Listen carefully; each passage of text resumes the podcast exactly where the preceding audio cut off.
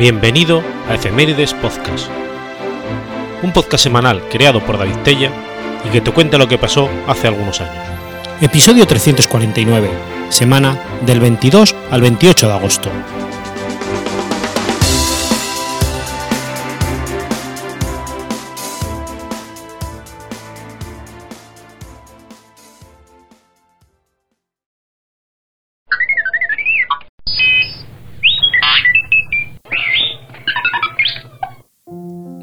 22 de agosto de 1944.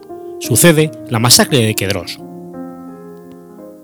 La masacre de Quedros se refiere a una operación ejecutada por las fuerzas alemanas nazis contra los civiles residentes en este lugar del centro de la isla griega de Creta, durante su ocupación por el eje en la Segunda Guerra Mundial. Los crímenes fueron perpetrados por miembros de la infantería Wehrmacht en las aldeas del Valle de Amari, junto al monte Quedros, en 1944. La cuenca Amari es un valle pintoresco y fértil, que se encuentra entre los 500 y 600 metros sobre el nivel del mar en la parte sureste de la unidad regional de Retimio, emplazado entre el monte Ida en el este y el monte Kedros en el oeste. En contraste con los picos montañosos áridos que lo dominan, el valle tiene mucha agua y vegetación y ha sido habitado desde la era minoica. La mayoría de los pueblos están reunidos alrededor de las colinas, el valle se ha utilizado durante mucho tiempo para la agricultura y allí se cultivan numerosos olivos y árboles frutales. Para promover la educación agrícola se fundó en 1927, en los edificios de un antiguo monasterio, la llamada Scoli Asomaton.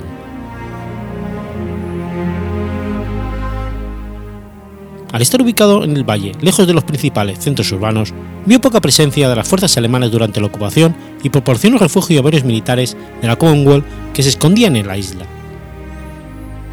entre los que se refugiaron se encontraban Don Dunbadine, Sean Flanding y Patrick Lake Fermor, quienes usaron varios escondites en las laderas cercanas.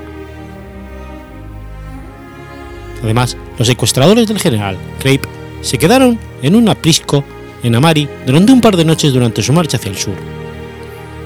También los habitantes del valle pudieron ayudar a transportar suministros y equipos para los guerrilleros que se oponían a la ocupación alemana, así como ofrecerles comida, con lo que Amari se convirtió en un importante centro de la resistencia cretense. En el momento de la Operación Kedros, estaba claro que Alemania estaba perdiendo la guerra. A finales del verano del 44, las fuerzas de ocupación habían comenzado a planificar su retirada a Chania, donde permanecieron hasta su capitulación el 9 de mayo de 1945. Al amanecer del 22 de agosto, varios batallones de infantería alemana llegaron al valle de Mari. Lograron rodear las aldeas que bordean el lado occidental del valle sin ser descubiertos por sus habitantes. Estas aldeas, que colectivamente se conocen como los pueblos de Kedros, eran Gerakari, Golgoti, Kardaki, Vises, Smiles, Drigis, Anomeros y Chardokagi. En todas estas aldeas, las tropas alemanas siguieron aproximadamente el mismo patrón. Reunieron a los lugareños, verificaron la identidad de los varones y separaron a los seleccionados para ser ejecutados. Ordenaron a las mujeres que regresaran a sus hogares y recogieran sus objetos de valor, pues tendrían que hacer un largo viaje. Esa fue la excusa para facilitar el saqueo de dichos objetos de valor, Luego se llevaron a mujeres, niños y ancianos por una parte y a los hombres no seleccionados para ser, ejecutados, que se vieron obligados a marchar hacia Retimno, donde permanecieron recluidos en fortaleza durante varias semanas. Tras la marcha de todos los anteriores, los pelotones de fusilamiento iniciaron las ejecuciones en grupo. Cuando terminaron, los cadáveres se rociaron con gasolina y se prendieron fuego. En algunos casos, las ejecuciones se llevaron a cabo en una casa de la aldea que luego fue dinamitada, como en Herakai, Mises y Anomeros. En los días posteriores a los fusilamientos, las casas de las aldeas fueron saqueadas y después quemadas o dinamitadas, como en Candanos tres años antes. Los bienes saqueados se almacenaron en el Sol y Asomaton, y luego se transportaron en camiones a Retimno, las cosechas y el ganado fueron confiscados para uso de las tropas alemanas. Los grupos de resistencia local no podían hacer nada más que mirar, siendo ampliamente superados en número. Muchos relatos de la destrucción de las aldeas de Kedros adoptan el punto de vista oficial alemán y tratan, de, y tratan de justificarla por la presencia de los residentes que brindaron refugio a los secuestradores de Kreipe. Esto es discutido por algunos historiadores, ya que el secuestro se había producido casi cuatro meses antes, el 26 de abril, y la práctica habitual en Alemania era la ejecución de represalias inmediatas. Otra posible explicación es que los alemanes destruyeran Kedros para aterrorizar a la población local y reducir el riesgo de ser atacados durante su inminente retirada, que finalmente comenzó a principios de octubre. En palabras de Vibor, la Operación Amari fue esencialmente una campaña de terror preventivo justo antes de que las fuerzas alemanas se retiraran hacia el oeste de Harkrio, con su flanco expuesto a este centro de resistencia cretense. Al amanecer del 11 de septiembre de 1944, un destacamento local de Elas rodeó a Scully a Somaton y capturó a la guarnición del puesto de avanzada alemán establecido allí.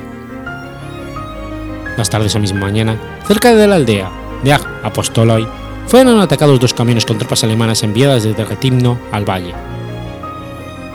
La batalla que siguió fue conocida como la Batalla de Potomay y continuó durante todo el día siguiente. Cuando llegaron refuerzos alemanes, la batalla de Potomay terminó con la victoria de Elas. Entre 20 y 30 alemanes murieron y el resto fue capturado. El general Friedrich Wilhelm Müller fue capturado por el ejército rojo en Prusia Oriental y después extraditado a Grecia. Fue juzgado en Atenas junto con Bruno Brauer, comandante de las fuerzas de Creta entre 1942 y 44 por las atrocidades cometidas en la isla. Ambos fueron condenados a muerte el 9 de diciembre del 46 y ejecutados por un pelotón de fusilamiento el 20 de mayo de 1947. Nadie más fue llevado ante la justicia y nunca se pagaron reparaciones a los supervivientes ni a las familias de las víctimas. El aniversario de la destrucción de las aldeas de Kedros se conmemora con eventos que se celebran por turnos en una aldea diferente cada año.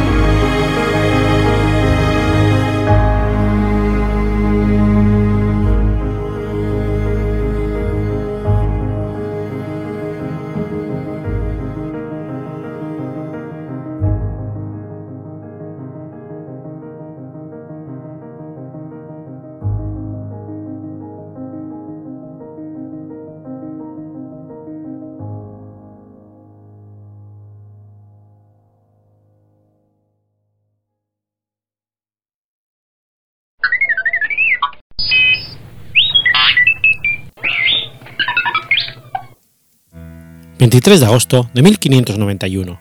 Muere Fray Luis de León. Fray Luis de León fue un teólogo, poeta, astrónomo, humanista y religioso agustino español de la escuela salmantina. Fray Luis de León nació en Belmonte en 1527 y era de origen judío converso por ambas ramas. Su padre fue el abogado Lope de León y su madre Inés Varela. Residió y cursó sus primeros estudios en Madrid y en Valladolid, lugares donde su padre ejerció la, distinguida labor de consejero regio. Cuando cumplió los 14 años, marchó a Salamanca para ingresar en la Orden de los Agustinos, probablemente en enero del 1543, y profesó el 29 de enero del 44. Salamanca constituyó desde entonces el centro de su vida intelectual como profesor de su universidad.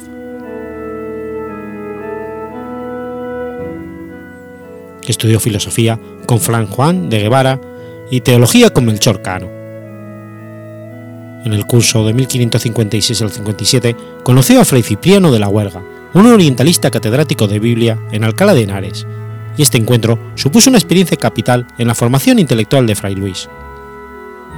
Asimismo, un tío suyo, Francisco de León, catedrático de leyes de la Universidad de Salamanca lo tutoreó en esos momentos, puesto que su familia había marchado a Granada siguiendo los avatares de profesión del padre, que había sido nombrado oidor en su chancillería de, en 1542.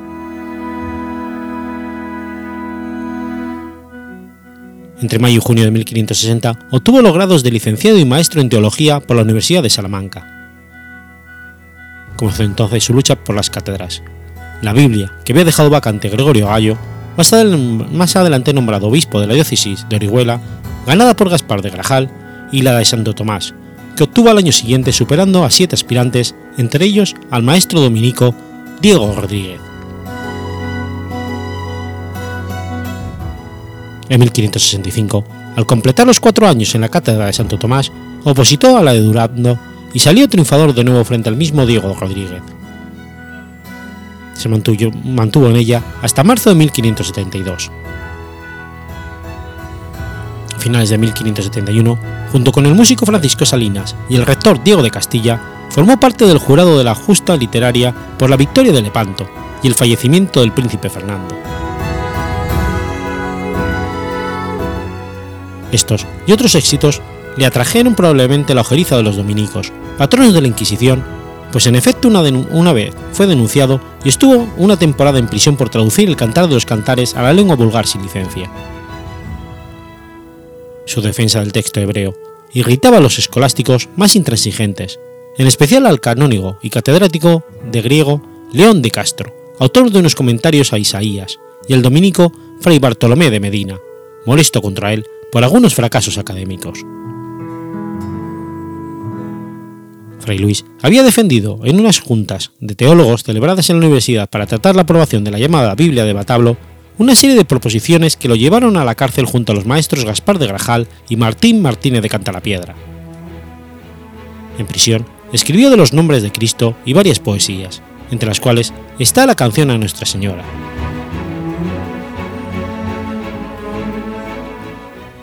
Tras su estancia cautelar en prisión, fue nombrado profesor de filosofía moral y un año más tarde consiguió la cátedra de la Sagrada Escritura, que obtuvo en propiedad en 1579. En la universidad, uno de sus alumnos fue San Juan de la Cruz, que era llamado entonces Fray Juan de San Matías. En Salamanca, las obras poéticas que el Agustino componía como distracción se divulgaron pronto y le atrajeron no solo las alabanzas de sus enemigos, los humanistas Francisco Sánchez de las Brozas y Benito Aries Montano, sino de los poetas Juan de Almeida y Francisco de la Torre y otros como Juan Grial, Pedro Chacón o el músico ciego Francisco de Salinas, que formaron la llamada Primera Escuela Salmantina o de Salamanca.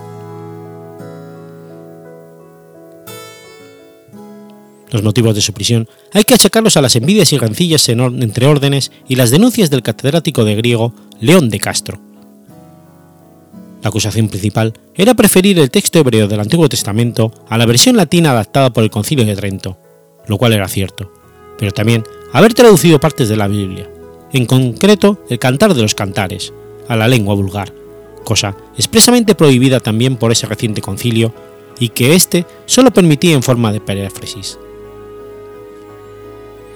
Por lo primero, fueron perseguidos y encarcelados también sus amigos, de los, sus amigos los hebraístas Gaspar de Grajal y Martín Martínez de Cantalapiedra, y el catedrático de la Universidad de, de Osuna, Alonso de Gudiel, quien al igual que Grajal murió en la cárcel de la Inquisición en Valladolid durante su cautiverio. Es cierto que había traducido el cantar de los cantares directamente del hebreo, con glosas y comentarios, pero lo había hecho privadamente para ilustrar a su prima Isabel de Osorio una monja en el convento salmantino de Santi Spiritus, la cual no sabía latín. Alguien había sacado una copia sin su consentimiento, de la que se hicieron varias más. Exonerado de toda culpa, y aun cuando la Inquisición le había reconocido el derecho a regresar a su cátedra de escritura, renunció a ella en favor del padre Castillo, que la estaba desempeñando desde su encarcelamiento. De este modo, poco menos que obligado, el claustro le concedió en enero de 1577 la de teología. Sus biógrafos cuentan que Fray Luis acostumbraba en sus años de docencia resumir las lecciones explicadas de la clase anterior y que al volver a la universidad, a, la universidad, a su nueva cátedra, retomó sus lecciones con la frase decíamos ayer, como si sus cuatro años de prisión no hubieran transcurrido.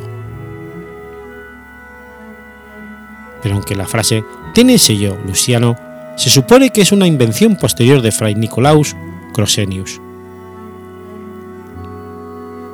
Un año después, por sus conocimientos astronómicos, fue comisionado para la reforma del calendario juliano al mismo tiempo que alcanzaba la cátedra de filosofía moral.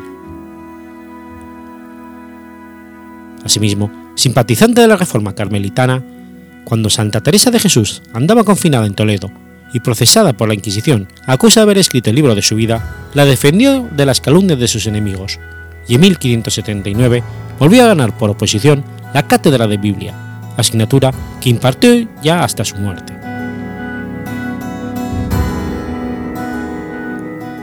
Sin embargo, a partir de 1580 estuvo muy ocupado en los asuntos de su orden, aunque tuvo tiempo para ordenar y corregir sus poesías, ocultándose bajo el seudónimo de Luis Mayor y poniéndoles un prólogo y dedicatoria a su amigo, el inquisidor general Pedro Portocarreño. En 1582, junto al jesuita Prudencio de Montemayor, intervino en la polémica de Auxilix que había levantado por la Universidad la publicación de la Concordia del jesuita Luis de Molina, y de nuevo se enfrentó a los dominicos pronunciándose a favor de la libertad humana, lo que llevó a ser denunciado nuevamente ante la Inquisición, esta vez sin otra consecuencia que una suave amonestación del inquisidor general, el arzobispo de Toledo y cardenal Gaspar de Quiroga. El 5 de diciembre de 1588, tras el capítulo de Toledo, su orden le encomendó escribir la forma de vivir de los frailes agustinos descalzos, documento que sentaría las bases espirituales y prácticas de las nuevas fundaciones de la Orden de Agustinos Recoletos. Esta forma de vivir se convirtió inmediatamente en sus primeras constituciones y Fray Luis de León en uno de sus principales inspiradores, al recoger en su escrito el espíritu originario de este movimiento agustiniano y plasmarlo en la vida cotidiana de los frailes. 14 de agosto de 1591, fue elegido provincial de Castilla de la Orden de San Agustín, en el convento de la localidad de Madrigal de las Altas Torres, en Ávila. Allí le sorprendería la muerte nueve días después. Sus restos fueron trasladados a Salamanca, donde fue enterrado.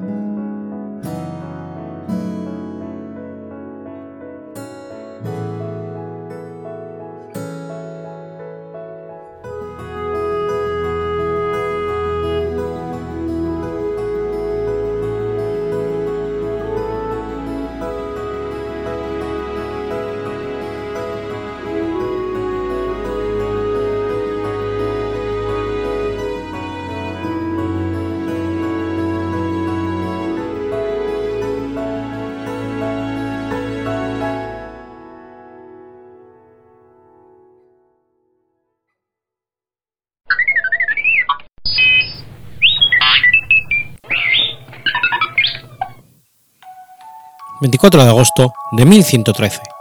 Nace Godofredo V d'Anjou. Godofredo V d'Anjou, Godofredo el Hermoso o Godofredo Plantagenet fue un noble francés, desde 1128 conde d'Anjou, de Touraine y de Maine, por herencia, y desde 1144 duque de, de Normandía por conquista.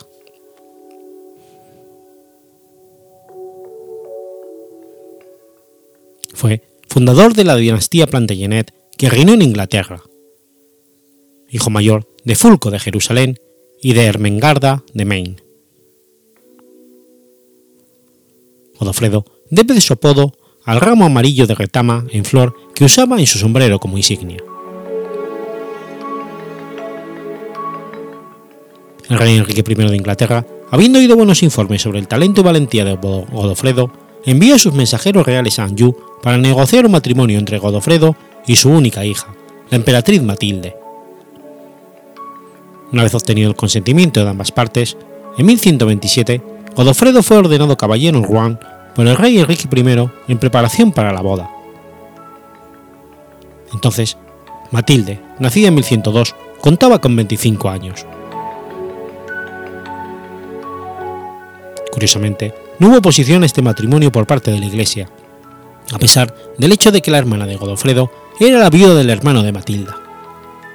Lo que sí había servido para anular el matrimonio de otras hermanas de Godofredo con el pretendiente normando Guillermo Clito. Durante el Pentecostés del año 1127, Godofredo se casó con la emperatriz Matilda, hija y heredera del rey Enrique I de Inglaterra y su primera esposa, Edith de Escocia. El matrimonio de Godofredo y Matilde pretendía sellar la paz entre Inglaterra, Normandía y Anjou. Ella era 11 años mayor que Godofredo y estaba muy orgullosa de, de, su condición de emperatriz, ya que antes de haber estado casada con él, fue esposa del emperador del Sacro Imperio Romano Germánico, Enrique V.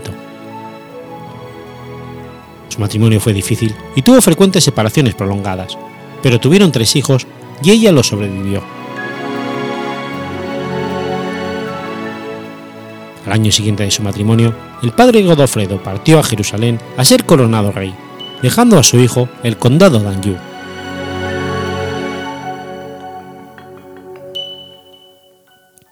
Juan de Malmutier describe a Godofredo como de buena apariencia, cabello rojizo, carácter jovial y un buen guerrero. Sin embargo, Rafael de Diceto lo contradice alegando que su encanto ocultaba una personalidad fría y egoísta.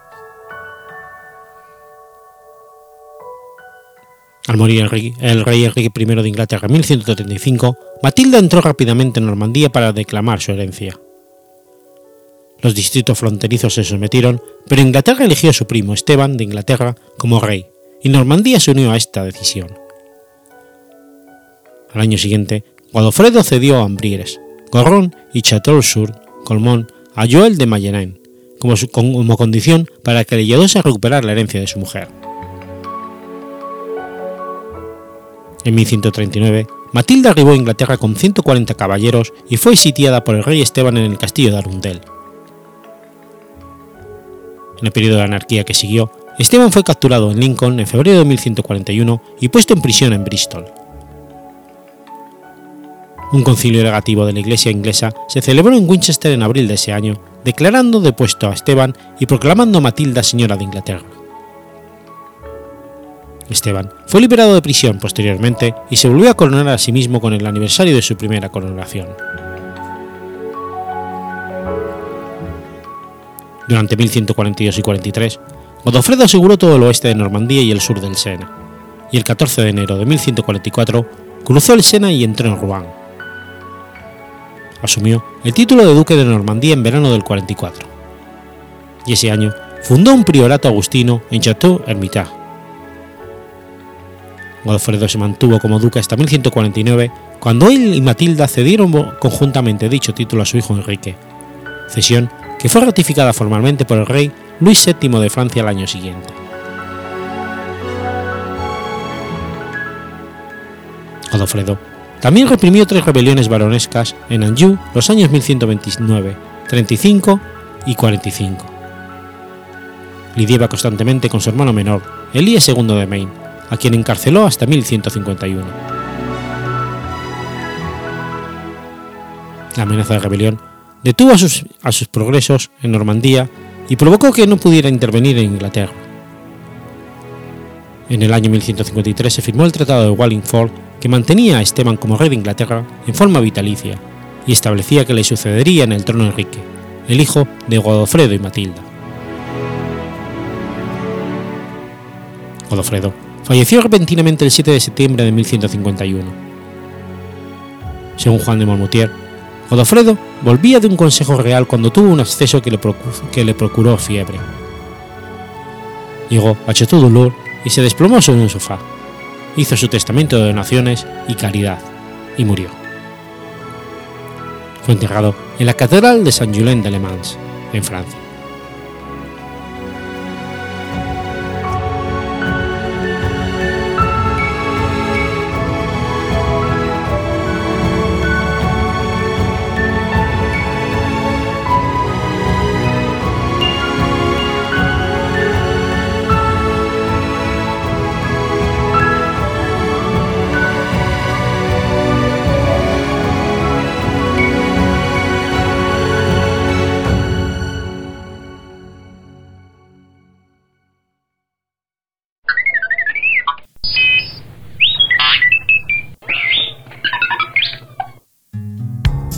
25 de agosto de 1580 ocurre la Batalla de Alcántara.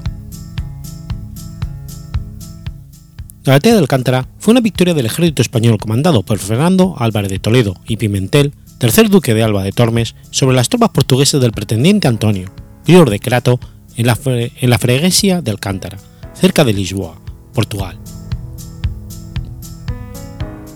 Como consecuencia de esta batalla, el rey Felipe II de España fue reconocido rey de Portugal como Felipe I, en una unión dinástica con los demás reinos hispánicos que se prolongó hasta 1640 y que significó el apogeo del Imperio español.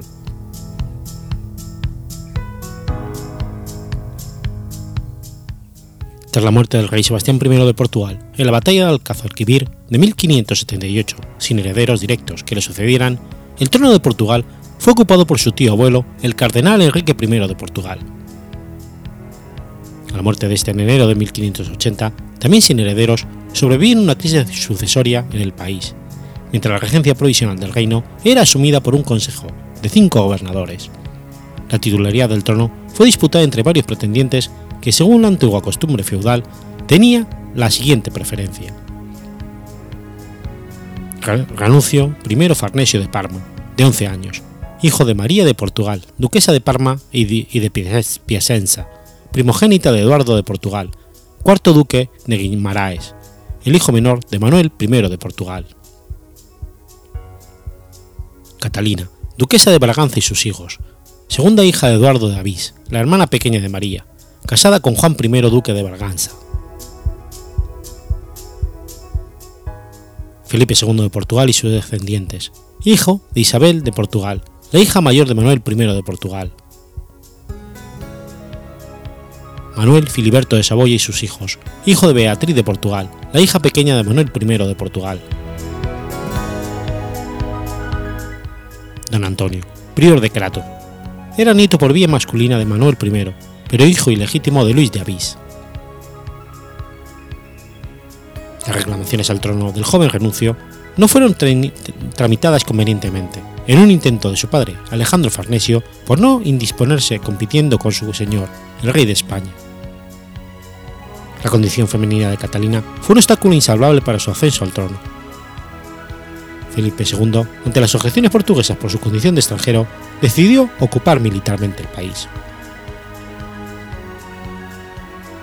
El 20 de junio de 1580, Antonio se, autoproclamó rey en Santarém, con el apoyo popular Inmediatamente comenzó a reclutar soldados para el ejército que habrían de enfrentarse a los españoles, marchando hacia Lisboa. En junio de 1580, el ejército español reunido por el rey Felipe II en Badajoz entró en Portugal por Elvas, con 35.000 hombres bajo el mando del capitán general Fernando Álvarez de Toledo y Pimentel, tercer duque de Alba de Tormes. Su hijo, Fernando de Toledo, lo acompañaba como su lugarteniente, francés de Álava, era general de la artillería con 22 piezas y Sancho Dávila era el maestre de campo general. Al mismo tiempo en Cádiz se formó una flota de 64 galeras, 21 naos y 9 fragatas, además de 63 chalupas, cuyo mando se encomendó a Álvaro de Bazán. Durante las semanas siguientes, el ejército español avanzó en dirección a Lisboa, venciendo la escasa resistencia a las ciudades que encontraron por el camino. A finales de julio llegó a Satubal, donde embarcó en las naves que llegaban de España que les conducirían a Cascaes, 25 kilómetros al oeste de Lisboa. Las fuerzas españolas, que estaban al frente del experimentado Gran Duque de Alba, contaban con 18.000 hombres y 1.800 jinetes, pues los restantes se habían quedado repartidos por el camino asegurando las plazas tomadas. El ejército portugués estaba formado por 25.000 soldados de infantería y 2.500 de caballería, entre los cuales la mayoría eran hombres reclutados con prisas entre los campesinos y milicianos voluntarios. Francisco de Portugal, conde de Vimioso, era general de estas fuerzas, junto con su tío Juan de Portugal, obispo de la Guarda. Diego López de Sequeira era general de las galeras, de las naos y galeones lo era Gaspar Brito. Los dos ejércitos se encontraron a ambos lados del río, en Alcántara, a unos kilómetros al oeste de Lisboa. Los españoles llegaron desde el oeste, ocuparon la margen derecha del río, que a pesar de bajar seco por lo caluroso de la estación, suponía un obstáculo por lo empinado de sus taludes. La batalla se inició con un intenso fuego de artillería por ambos bandos. Los tercios españoles, tras dos intentos fallidos, consiguieron cruzar el río por el puente de Alcántara, cerca de la desembocadura, mientras Sancho Dávila con sus fuerzas conseguía atravesar los ríos arriba. En el breve combate que siguió, las experimentadas tropas del duque de Alba derrotaron a las portuguesas de don Antonio, obligándolas a retirarse en dirección a Lisboa. La victoria del Gran Duque de Alba fue completa, ya que mientras el derrotado ejército portugués perdió unos 4.000 hombres, incluyendo 1.000 muertos, las bajas españolas rodaron los 500 fallecidos. Lisboa, indefensa, se rindió dos días más tarde. Don Antonio consiguió escapar hacia el norte, acosado por Sancho Dávila, que pronto ocuparía Oporto. Los españoles, hacia finales de 1580, controlaban todo el Portugal continental y las Islas Madeira. Vencida la resistencia del último pretendiente al trono y ocupado militarmente el país, el 25 de marzo de 1581, el rey Felipe II de España fue coronado rey, reconocido por las Cortes de Tomar con el nombre de Felipe I de Portugal. Este fue el comienzo de un periodo en el que Portugal, junto con los demás reinos hispánicos, compartieron el mismo monarca en una unión dinástica que principalmente bajo la casa de los Habsburgo hasta 1640.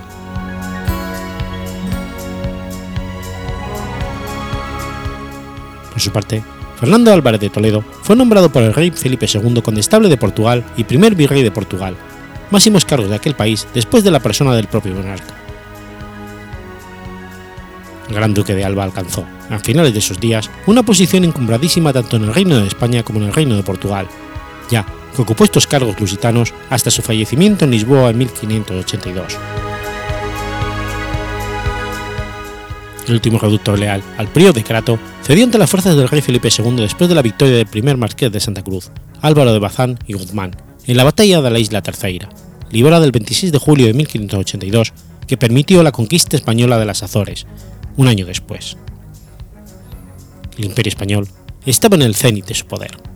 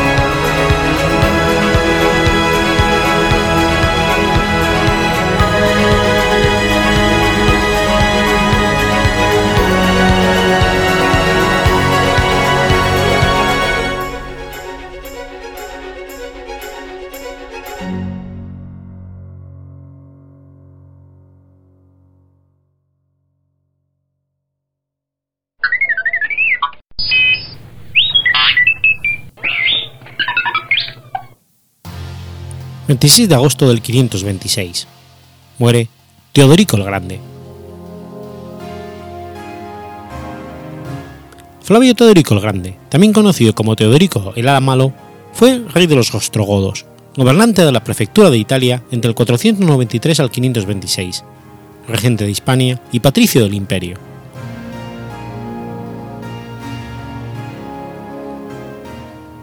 Teodorico era originario de una rama del pueblo germano de los godos. Su linaje, los amalos, se había asentado tras la desintegración del Imperio I en el oeste de los Cárpatos, aproximadamente en la actual Hungría. Su padre fue el caudillo Teodomiro y su madre la concubina de este, Ereleiva Eusebia. Siendo un niño, Teodorico fue enviado en el año 463 a Constantinopla como rehén. Pero dentro de la metrópolis gozó una gran libertad de movimiento, alternando con la corte imperial y también con los ciudadanos romanos, acudiendo a los espectáculos y a los oficios religiosos, además de recibir una educación en la tradición grecolatina similar a la que recibían los hijos de la élite romana. Teodorico regresó a los Cárpatos a la edad de 18 años en un momento durante el cual las tensiones en los Balcanes iban en aumento. Esta situación fue fruto de los complejos juegos políticos de la corte de Constantinopla que llevaron al meteórico ascenso de Zenón el, Isaurico, primero como hombre fuerte tras el trono en, en el año 471 y luego como emperador en el 474. Pero esto conllevó a la desestabilización de los antiguos equilibrios políticos de la zona, provocando numerosas conspiraciones políticas y la revuelta de los godos de Tracia, que salían perjudicados por el nuevo reparto de poder. Puesto que la región de los Cárpatos tenía unos recursos muy limitados, lo que generaba una dura competición entre sus habitantes, Teodomiro siguió los consejos de su hijo recién llegado y se dirigió alrededor del año 472 hacia el interior de los Balcanes, penetrando las fronteras del Imperio Romano Oriental con todo su pueblo, compuesto por unos 10.000 guerreros y una cantidad mayor de no combatientes. La esperanza de Teodorico era llegar a un acuerdo con el emperador Zenón y sustituir a los godos tracios como aliados del imperio. Tras la muerte de su padre y el líder de los godos tracios, el joven caudillo pudo unir a todos los godos del este bajo su mandato en el año 484, comandando de este modo a unos, a unos 20.000 combatientes. Aunque esto simplificó el mapa político balcánico, las relaciones con el emperador Zenón siempre fueron tensas, y en el 487 la situación se deterioró con tal grado que Teodorico condujo a sus guerreros hasta las puertas de Constantinopla. Puesto que Teodorico era incapaz de tomar por la fuerza la capital imperial y Zenón carecía de los efectivos necesarios para obtener una victoria decisiva sobre los ostrogodos, ambas partes acabaron llegando a un acuerdo. El caudillo de los ostrogodos fue nombrado de este modo patricio y magister militum por el emperador, que lo envió a la península itálica a poner fin al gobierno de Flavio Odoacro, que había alcanzado su posición 17 años atrás tras deponer al usurpador Rómulo Augusto. Si bien Odoacro había cumplido como vasallo del emperador, con lo que el tiempo comenzó a volverse más autónomo, hasta provocar la ruptura total con Zenón cuando apoyó al usurpador Leoncio y su magister militum Flavio Illos. La jugada satisfacía los deseos de ambos bandos. Por una parte, Zenón alejaba sus provincias a los ostrogodos, que suponían un elemento de inestabilidad, y acababa con los traidores. Y por su lado, Teodorico obtenía la legitimidad necesaria para hacerse con los ricos territorios italianos. La Italia hacia que Teodorico dirige su pueblo en el año 488 era un botín tremendamente deseable. Su abundancia de tierras fértiles la hacían, en una época en la que la riqueza se medía por el poder agrario de un territorio, mucho más próspera que Grecia y los Balcanes. La red comercial que conectaba la península, aunque debilitada debido a la fragmentación de la parte occidental del imperio, continuaba siendo importante. De hecho, a pesar de que Roma ya no era la ciudad más poblada del mundo, su tamaño seguía siendo prodigioso, y muy posiblemente fuera la segunda mayor ciudad del ámbito romano, solo por detrás de Constantinopla. El monarca ostrogodo no tuvo problemas para derrotar a las fuerzas erulas de Odoacro, primero durante el cruce de los Alpes en agosto del 489 y un mes después en las inmediaciones de Verona, sitiando en el 492 la inexpugnable capital de, Odacro, Rávena. Acorralado, el caudillo Erulo llegó a un pacto con Teodorico en febrero del 493 para compartir el poder, y diez días después, tras entrar en la ciudad, el monarca decidió organizar un banquete en el Palacio Imperial de Honorio para celebrar el acuerdo, con la intención de tener a algunos de sus seguidores cerca para asesinar a Odoacro. Pero como aquel plan fue por mal camino, Teodorico decidió asesinarlo con sus propias manos. Tras hacer un brindis, desenvainó su espada y la clavó en la clavícula de Odoacro. Tras lo que éste, moribundo, preguntó: ¿Dónde está Dios? A lo que el monarca respondió: Esto es lo que hiciste a mis amigos. Se dice que Teodorico se paró sobre el cadáver de su rival muerto y dijo: Ciertamente, no había un hueso en este desdichado compañero.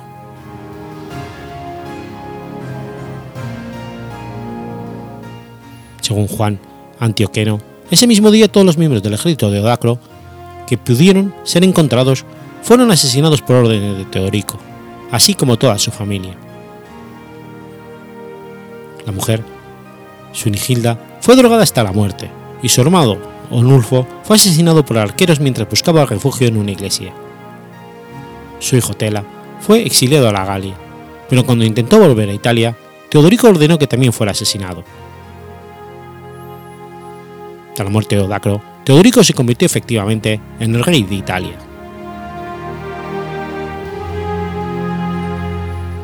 Asentado en Rávena, el reinado de Teodorico gozó de mayor legitimidad que el de su predecesor por diversas razones.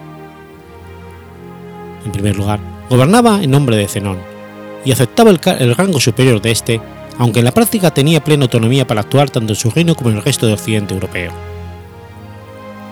Otro elemento legitimador fue el hecho de que se mantuvo intactas las estructuras administrativas romanas, recibiendo por ello el apoyo del Senado de Roma. De hecho, respetó a la aristocracia romana, que logró conservar la gran mayoría de sus tierras y desarrollar una carrera como funcionarios civiles en la corte de Rámena. Por otro lado, sus seguidores godos estuvieron satisfechos con los repartos de tierra que se hicieron y con los puestos militares destinados a ellos en su inmensa mayoría. Asentado en el Reino de Italia, Teodorico desarrolló una importante política diplomática tanto con otros pueblos germanos como con el Imperio Romano de Oriente. Sin embargo, la estabilidad y la paz se vieron sacudidas en el año 507 a causa de la batalla de Boulé, que enfrentó al rey franco Clodoveo I con el rey visigodo Alarico II, yerno de Teodorico por matrimonio con su hija Teodegoda. El resultado de este choque fue la derrota de los visigodos, su retirada de la Galia y la muerte del propio Alarico II. Tras la derrota, Teodorico intervino en el reino visigodo para proteger los intereses de su nieto Amalarico, hijo del difunto gobernante y heredero de la corona. Al mismo tiempo, las fuerzas ostrogodas expulsaron a los burgundios de las posesiones visigodas que habían ocupado en Provenza, pero tuvieron cuidado de no entrometerse en los territorios dominados por los francos, evitando así un conflicto a gran escala. Aunque el legítimo gobernante del reino visigodo era Amalarico, en la práctica Teodorico gobernó Hispania hasta su muerte en el año 526, designando a los funcionarios de la administración y el ejército, cobrando tributo y reorganizando el gobierno peninsular empleado nuevamente el modelo imperial romano, lo que mejoró la eficacia de la administración hispana. Además, procuró que las fuerzas en el territorio hispano no se comportasen como un ejército conquistador. Todo ello hizo que tanto los visigodos como los hispano-romanos viesen con buenos ojos a su gobierno.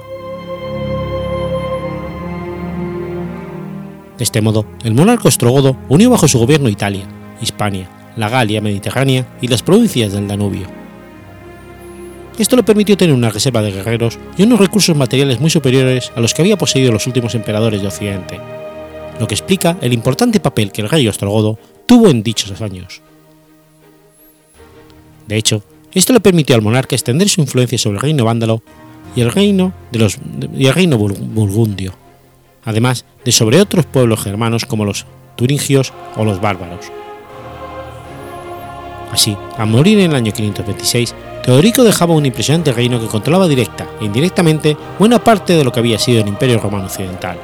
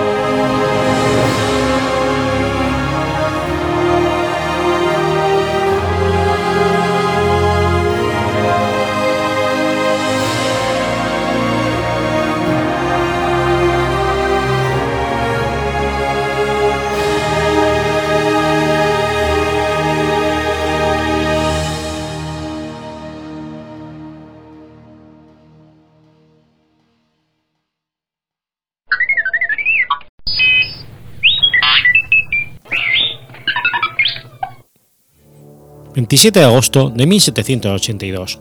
Muere John Lawrence. John Lawrence fue un oficial estadounidense y estadista de Carolina del Sur durante la Guerra de Independencia de los Estados Unidos de América. Lawrence nació en 1754 en Carolina del Sur. Hijo de Henry Lawrence y Eleanor Ball, nació en Charleston, Carolina del Sur, cuarto hijo de 13 hermanos, cuyas familias eran prósperas como plantadoras de arroz. En la década de 1750, Henry Lawrence y su socio de negocios, George Austin, se habían vuelto ricos como dueños de una de las casas de comercio de esclavos más grandes de América del Norte. John fue el mayor de cinco hijos que sobrevivieron a la infancia. John y sus dos hermanos menores, Henry Jr. y James, que posteriormente murió estando a cargo de John, recibieron tutoría en casa, pero después de la muerte de su madre, su padre los llevó a Inglaterra para su educación sus dos hermanas, Marta y Mary, se quedaron con un tío en Charleston. Lawrence completó sus estudios en Europa, por primera vez en Londres en 1771 y después en Ginebra, Suiza, en el 72. En su juventud, Lawrence había expresado un considerable interés en la ciencia y la medicina, pero al regresar a Londres en agosto del 74, se rindió al deseo de su padre de estudiar Derecho en agosto de ese año, regresó a Londres para hacerlo. En noviembre, Lawrence comenzó sus estudios legales en el Templo Medio. El padre de Lawrence regresó a Charleston, dejando a Lawrence como tutor de sus hermanos, ambos inscritos en escuelas británicas. En dicho momento, el menor de los hermanos sufrió un accidente que causó su muerte mientras John, al cargo de los jóvenes, estudiaba. James cayó de una ventana muriendo al instante. el mayor de los Lawrence, continuó una formación de las matemáticas impartidas por Louis de Begor, participando en parlamentos y diversos juicios, congreso, maestros, con los que después de su partida se inscribiría con frecuencia.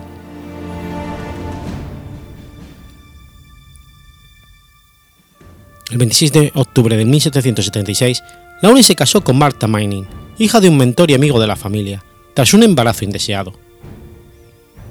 El cuñado de Lawrence era William Manning, gobernador del Banco de Inglaterra y miembro del Parlamento.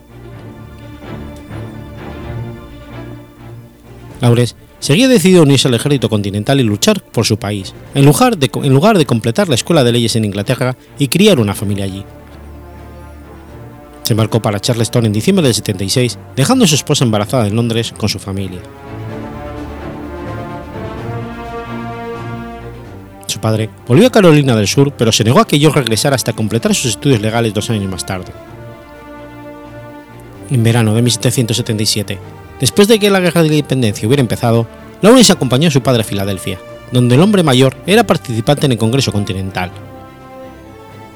A pesar de las objeciones del padre, John siguió al general George Washington al campamento como voluntario a la edad de 23 años.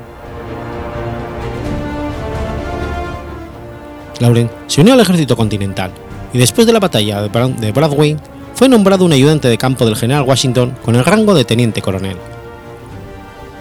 Sirvió con el barón von Steuben, haciendo de reconocimiento desde el principio de la batalla de Monmouth.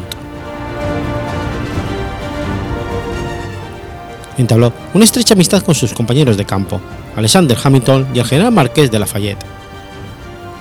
Mostró valor temerario en las batallas de Brandywine, Germantown en la que fue herido, y Monmouth, donde su caballo recibió un disparo por debajo de él. El 23 de diciembre de 1778, Lawrence y el general Charles Lee se enfrentaron en un duelo en las afueras de Filadelfia después de que Lawrence se molestó por la difamación del carácter de Washington por parte de Lee. Lee fue herido en el lado por el primer disparo de Lawrence, y el asunto fue terminado por los segundos de los hombres, antes de que pudieran disparar una segunda vez. Como los británicos intensificaban las operaciones en el sur, Lawrence promovió la idea de armar a los esclavos y otorgarles la libertad a cambio de su servicio. A principios de 1778 propuso a su padre utilizar los 40 esclavos y se puso de pie para heredar como parte de una brigada. En marzo de 1779, el Congreso aprobó el concepto de un regimiento de esclavos y encargó a Lawrence como teniente coronel y lo envió al sur para reclutar un regimiento de 3.000 soldados negros.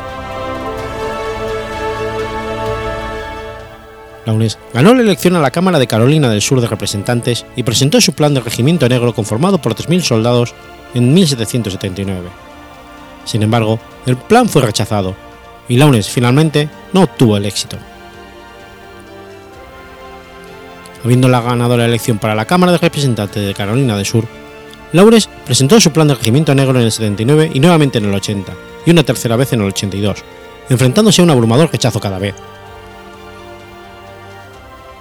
El gobernador John Redler y el general Christopher Gasten se encontraban entre los opositores. Una fuerte creencia de Lawrence era que los blancos y negros compartían una naturaleza similar y que podrían inspirar a la libertad en una sociedad republicana, aparte de otros líderes en la revolucionaria Carolina del Sur.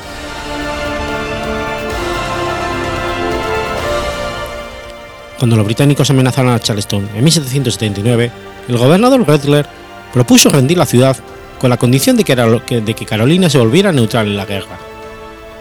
Lawrence se opuso firmemente y luchó con las fuerzas continentales para repeler a los británicos. El 3 de mayo, el coronel John Lawrence recibió una herida leve. Las tropas del coronel William Motre superaron el número, de A2 y se enfrentaron a 2.400 regulares británicos bajo el mando del general Austin Provost, que cruzó el río Savannah. En un punto a unas dos millas al este del río Kowaswachi, Moultrie había dejado a 100 hombres para vigilar el cruce del río y avisar cuando llegaran los británicos. A medida que el enemigo se acercaba, Moultrie estaba a punto de enviar un asistente para que las tropas regresaran a la fuerza principal cuando el coronel John Lawrence se ofreció para guiarlos de vuelta. Moultrie tenía tanta confianza en el oficial que envió a 250 hombres para ayudar a cubrir los flancos. En directa desobediencia a las órdenes, Lawrence cruzó el río y formó a los hombres en fila para la batalla. No logró tomar el terreno elevado, y sus hombres sufrieron mucho por el fuego enemigo bien ubicado. El propio Lawrence fue herido y su segundo al mando volvió a la fuerza principal en Tulfi, donde Moultrie se vio obligado a retirarse hacia Charleston. En mayo de 1780, Lawrence fue tomado prisionero por los británicos, después de la caída de Charleston. Como prisionero de guerra, fue enviado a Filadelfia donde recibió la libertad condicional con la condición de que no volviera a salir de Pensilvania. En Filadelfia, Lawrence pudo visitar a su padre, que pronto se embarcaría para los Países Bajos como embajador estadounidense, en busca de préstamos. Durante el viaje a su puesto, el barco de Henry Lawrence fue capturado por los británicos, lo que resultó en el encarcelamiento del mayor Lawrence en la Torre de Londres. Determinado a regresar a Carolina del Sur y con la expectativa de ser liberado por un intercambio de prisioneros en noviembre de 1780, Lawrence escribió a George Washington y solicitó una licencia de ausencia de su servicio como ayudante de campo. Tras su liberación, Lawrence fue nombrado involuntariamente por el Congreso en diciembre de 1780 como ministro especial de Francia. Prefiriendo regresar al sur, originalmente rechazó el puesto y propuso a Alexander Hamilton como el mejor candidato. Lawrence fue finalmente procedido por Hamilton y el Congreso para que aceptara el puesto escribió nuevamente a Washington para advertirle que desafortunadamente para Estados Unidos, el coronel Hamilton no era lo suficientemente conocido en el Congreso para unir sus sufragios a su favor, y aseguraron que no quedaba otra alternativa para él que aceptar que el fracaso total del negocio.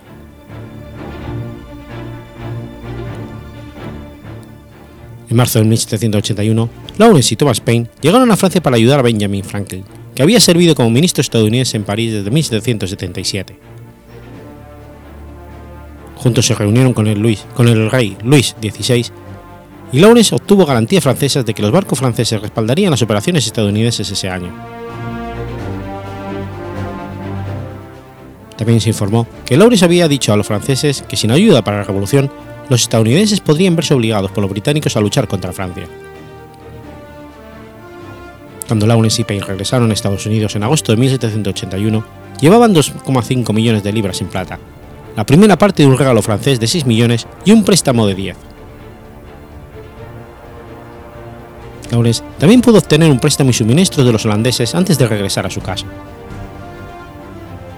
Su padre Henry el embajador estadounidense de los Países Bajos que había sido capturado por los británicos, fue intercambiado por el general Cornwallis a, fin, a finales de 1781. Y Lawrence, que era el mayor, había procedido a, los países, procedido a los Países Bajos para continuar las negociaciones de préstamos.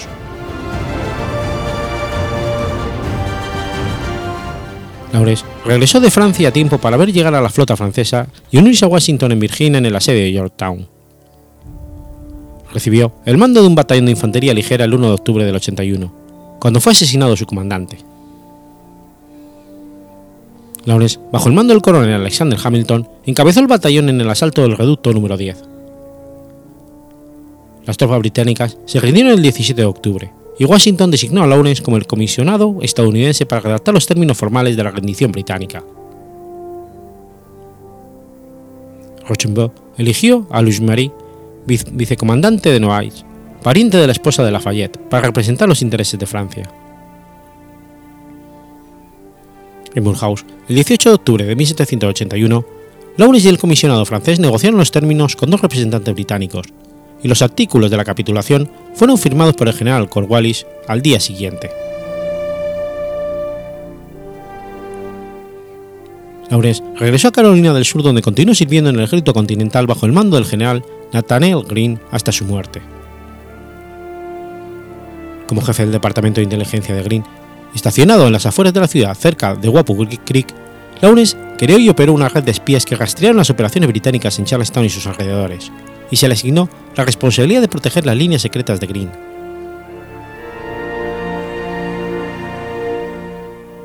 El 27 de agosto de 1782, a la edad de 27 años, Lawrence recibió un disparo en su silla durante la batalla del río Combray, como una de las, las, últimas víctimas de la Guerra de la Independencia.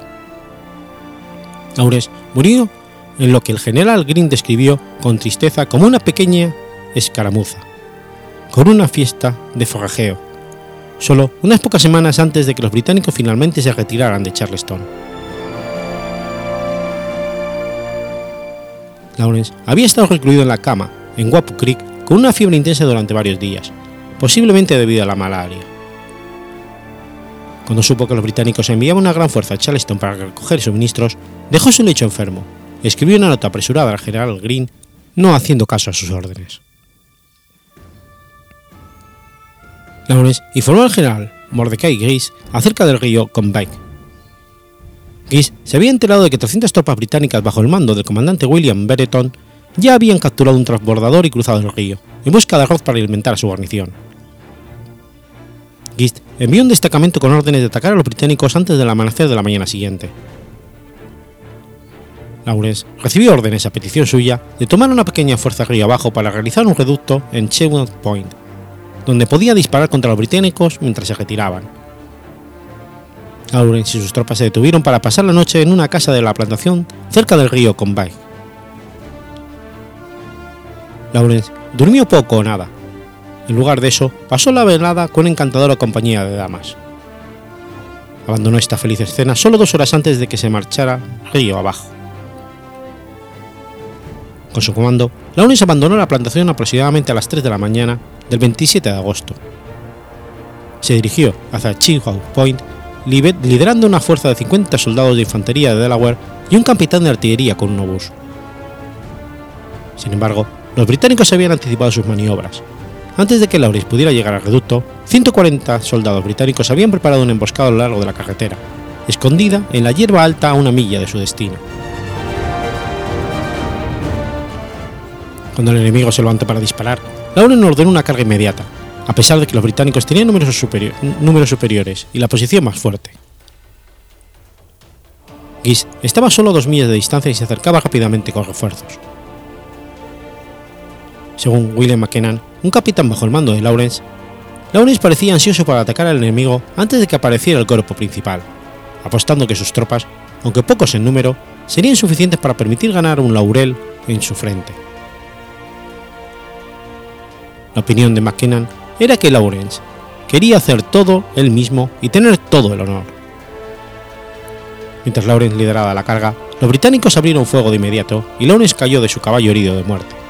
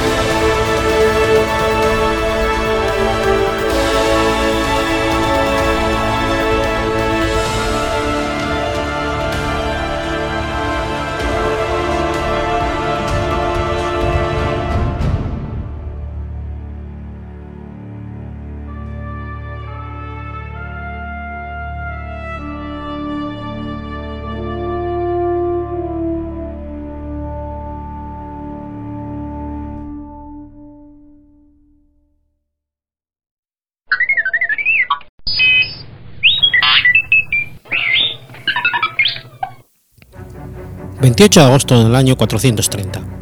Muere Agustín de Hipona.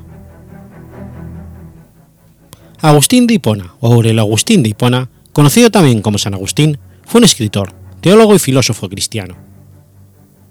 Tras su conversión, fue obispo de Hipona, al norte de África, y dirigió una serie de luchas contra las herejías de los maniqueos, los donatistas y el pelagianismo. San Agustín nació el 13 de noviembre del 354 en Tagaste, una antigua ciudad en el norte de África sobre la que se asienta la actual localidad argelina Esouca Caras, situada entonces en Numidia, una de las provincias del Imperio Romano. Los eruditos generalmente están de acuerdo en que Agustín y su familia eran bereberes, un grupo étnico indígena del norte de África. Agustín y su familia estaban fuertemente romanizados y hablaban solo latín en casa como una cuestión de orgullo y dignidad. Sin embargo, Agustín deja alguna información sobre la coincidencia de su herencia africana. Por ejemplo, se refiere a Puleyo como el más notorio de nosotros, los africanos. Su padre, llamado Patricio, era un pequeño propietario pagano y su madre, la futura Santa Mónica, es puesta por la Iglesia como ejemplo de mujer cristiana, de piedad y bondad probadas, madre abnegada y preocupada siempre por el bienestar de su familia, aunque bajo las circunstancias más adversas. Mónica le enseñó a sus hijos los principios básicos de la religión cristiana, y al ver cómo el joven Agustín se separaba del camino del cristianismo, se entregó a la oración constante en medio de, un gran sufrimiento. Años más tarde Agustín se llamaría a sí mismo el hijo de las lágrimas de su madre. En Tagaste, Agustín comenzó sus estudios básicos y posteriormente su padre lo envió a Madaura a realizar estudios de gramática. Agustín destacó en el estudio de las letras. Sin embargo, él mismo reconoce en las confesiones que no era un buen estudiante y que debió ser obligado a estudiar para aprender. En cualquier caso, mostró un gran interés hacia la literatura, especialmente la griega clásica y, poseía gran elocuencia. Sus primeros triunfos tuvieron como escenario Madauria y Cartago, donde se especializó en gramática y retórica. Durante sus años de estudiante en Cartago, desarrolló una irresistible atracción hacia el teatro.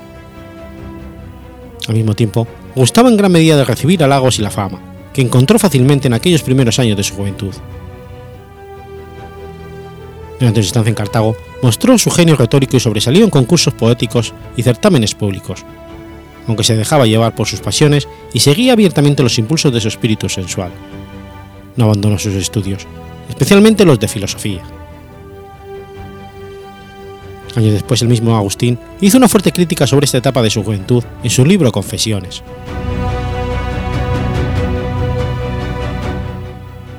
A los 19 años, la lectura de Hortensius de Cicerón despertó en la mente de Agustín el espíritu de especulación y así se dedicó de lleno al estudio de la filosofía, ciencia en la que sobresalió.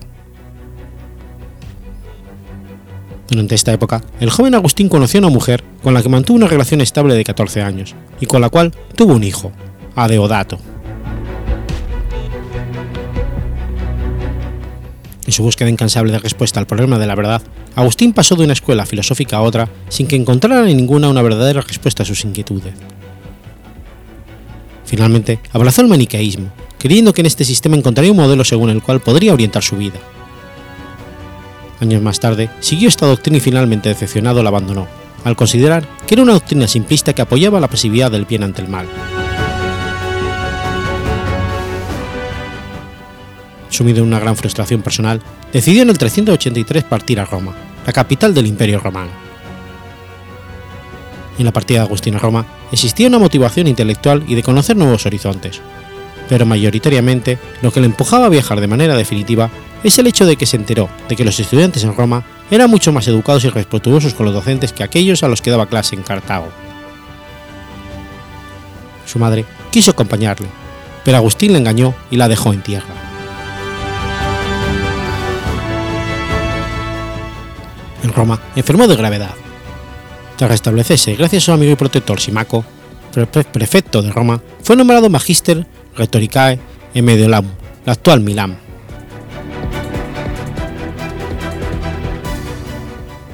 Fue en Milán donde se produjo la última etapa antes de la conversión de Agustín al cristianismo. Allí empezó a asistir como catecúmeno a las celebraciones litúrgicas del obispo Ambrosio, quedando admirado de su predicación y de su corazón. Ambrosio lo hizo conocer los escritos de Plotino y las epístolas de Pablo de Tarso, y gracias a estas obras se convirtió al cristianismo y decidió romper definitivamente con el maniqueísmo. Esta noticia llenó de gozo a su madre que había viajado a Italia para estar con su hijo, y que se encargó de buscarle un matrimonio acorde con su estado social y dirigirle hacia el bautismo. En vez de optar por casarse con la mujer que Mónica le había buscado, decidió vivir en ascesis, decisión a la que llegó después de haber conocido los escritos neoplatónicos gracias al sacerdote Simpliciano y al filósofo Mario Victorino, pues los platónicos le ayudaron a resolver el problema del materialismo y del origen del mal.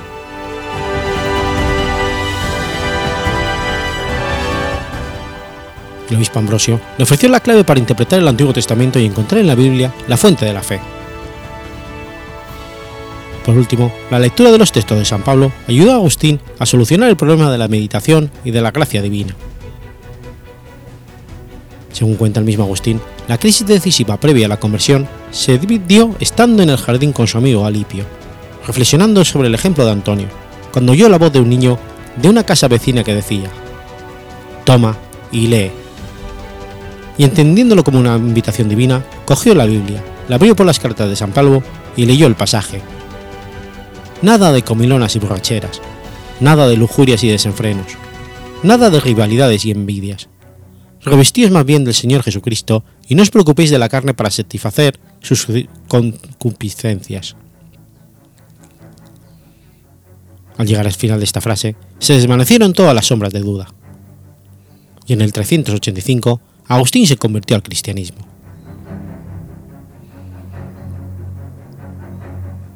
En el 386 se consagró al estudio formal y metódico de las ideas del cristianismo. Renunció a su cátedra y se retiró con su madre y unos compañeros a Casiciaco, cerca de Milán, para dedicarse por completo al estudio y la meditación.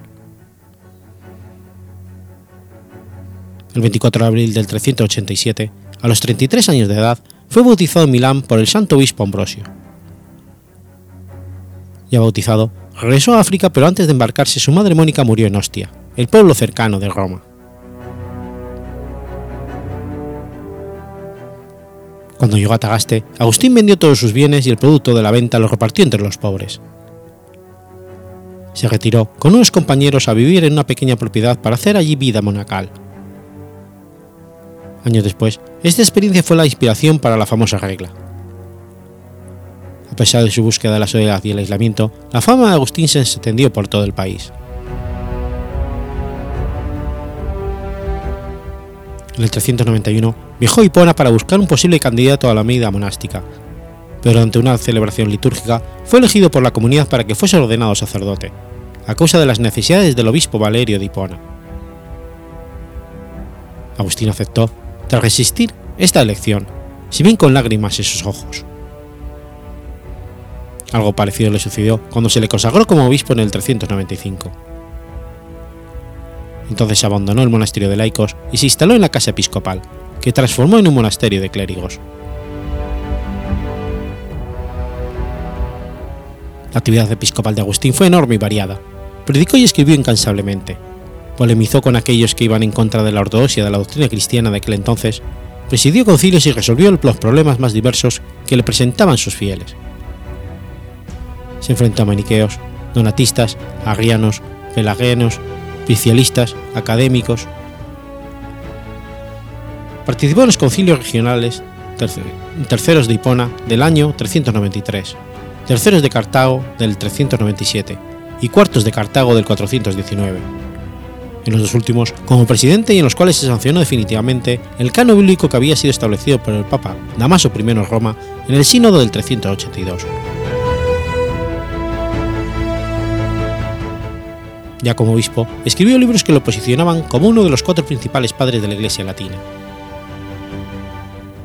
La vida de Agustín fue un claro ejemplo del cambio que logró con la adopción de un conjunto de creencias y valores. Agustín murió en Hipón el 28 de agosto del 430 durante el sitio al que los vándalos de Genserico sometieron la ciudad con el contexto de la invasión de la provincia romana de África. Su cuerpo en fecha incierta, fue trasladado a Cerdeña y hacia el 725 a Pavía, en la Basílica de San Pietro in Ciel d'Oro, donde reposa hoy.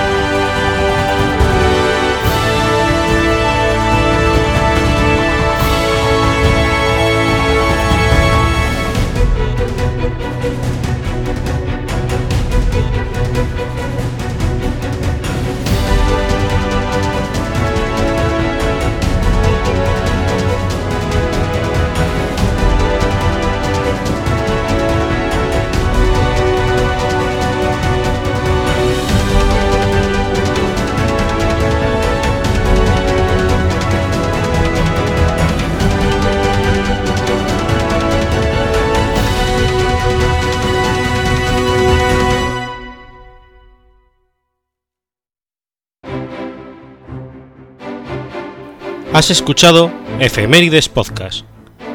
Si quieres ponerte en contacto conmigo, puedes hacerlo por Twitter a la cuenta arroba efemeridespod o mi cuenta personal, arroba telladavid, o por correo electrónico a la dirección efemeridespod.gmail.com.